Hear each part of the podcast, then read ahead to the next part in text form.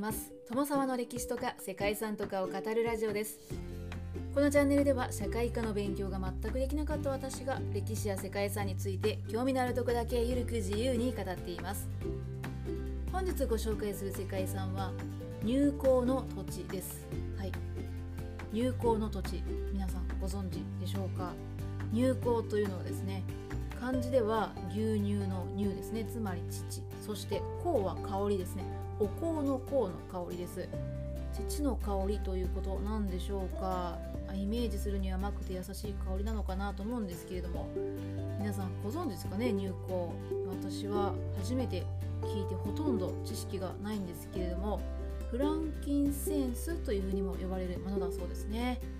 今度ねこの香りを嗅げる機会があれば是非嗅いでみたいなと思っているんですけれども。香りが好きな方とかアロマセラピーなどに精通している方はどうやらご存知の方もいらっしゃるみたいですね。はいということでなかなか本題には入っていませんけれどもそもそも入香というのはアラビア半島南部やアフリカ北東部で産出される入香樹という木の樹液が固化したもので数千年前からエジプトや地中海沿岸東方アジアの方面にまで運ばれていて希少で非常に高価な香料そして薬剤として人々に好まれ続けてきたものなんだそうですね。特にオマーン南部のドファール地方の入港がその品質の高さで知られています。そしてこれに関わる交易活動の長い歴史を物語る遺跡群と今日まで伝承維持されている文化的伝統と景観というのが評価されて世界文化遺産にも登録されています。それが本日ご紹介する世界遺産入港の土地なんですね。オマーンという国はアラビア半島の東端にある国です。オマーンはおよそ4000年前にはメソポタミア文明とインダス文明とを結ぶ仲介交易で重要な役割を果たしたと考えられています。2000年前以降はペルシャの支配下となったんですけれどもその後7世紀にイスラム教への開教と同時に支配権を取り戻して15世紀に至るまでアラブ世界とインド洋東南アジアそして中国を結ぶ海洋交易によって栄えたんですね日本では千夜一夜物語で知られるアラビアンナイトに登場する船乗りのシンドバッドが活躍したのもこの頃で入港や投薬を携えて船出したのがオマーンであったとされるそうですね。はい、つまりはですね入港というのは当時金とか造芸とかですねそういった贅沢品と同等の価値があるものとして扱われていたということなんだと思いますねそして世界遺産にはオマーンのドファール特別行政区域内にあるオアシス都市遺跡港湾遺跡そして交易路跡とか入港の群生地というのが登録対象となっているんですね。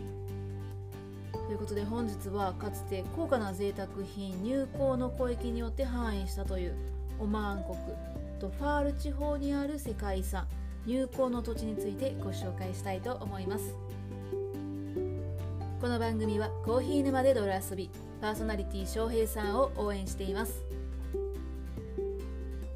オマーンの南部ドファール地方はオマーン特産の香料乳香フランキンセンスの産地として知られています。古代から中世にかけて何世紀にもわたって香料の交易の拠点として栄えてきたこの場所には当時の繁栄の様子をうかがえる遺跡などが残っています。紀元前から入港貿易で栄えたこの地の遺跡は1990年代初期に衛星写真によって発見されたそうです。構成資産はサラーラにあるアルバリード遺跡やホールルーリのサムルラム遺跡などがあります。入港自体の歴史というのはかなり古くて世界最古の方向樹脂の利用が見られるのは古代エジプトとされています。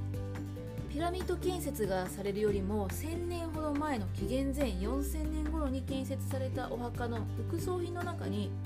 儀礼的に甲がたかれた痕跡があるそうです。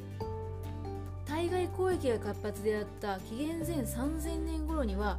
今日のエジプト南東部付近にあったとされるプント国から銅や木材象牙とともに入港が輸入されていたそうです。また古代ギリシャにおいては紀元前5世紀から1世紀頃にギリシャ人が入港についての記述を残しているそうですね。入港というのはムクロ樹木観覧科ボスベリア属の樹木から分泌される樹脂のことでこの木の樹皮に傷をつけると樹脂が分泌されて空気に触れると固化するそうですね。固まるんですね。それを12週間かけて乳白色から橙色の類滴状の塊となったものを採集します。古くからこの樹脂の塊を炊いてお香にしたり香水などに使用する香料の原料として利用されてきたそうですね。また東方三博士がイエス・キリストに捧げた3つの贈り物の中にもこの香料が含まれていたそうです。日本には10世紀頃にシルクロードを通じて伝来したものと考えられているそうですね。そしてドファール地方の入港は世界で最も高価な入港の一つとして数えられていたんですね。ドファール地方の入港の土地の歴史は紀元前2世紀にまで遡るそうです。古代から中世に至る時期にアラビアでは入港貿易が非常に盛んだったそうでこの地方も大いに栄えていました。しかし長い年月が経つといつしかその存在というのが完全に忘れ去られてしまっていたんですね。そして1990年代の初期にドファール地方を撮影していた衛星写真で偶然この都市遺跡が発見されました。その後の調査の結果2000年に入港貿易に携わっていた町や港の歴史的価値というのが認められて世界遺産になりました。当時の繁栄を彷彿させるウバール遺跡アルバリード遺跡サムフラム遺跡などドファール地方のあちこちに点在する遺跡群が世界遺産として認められました。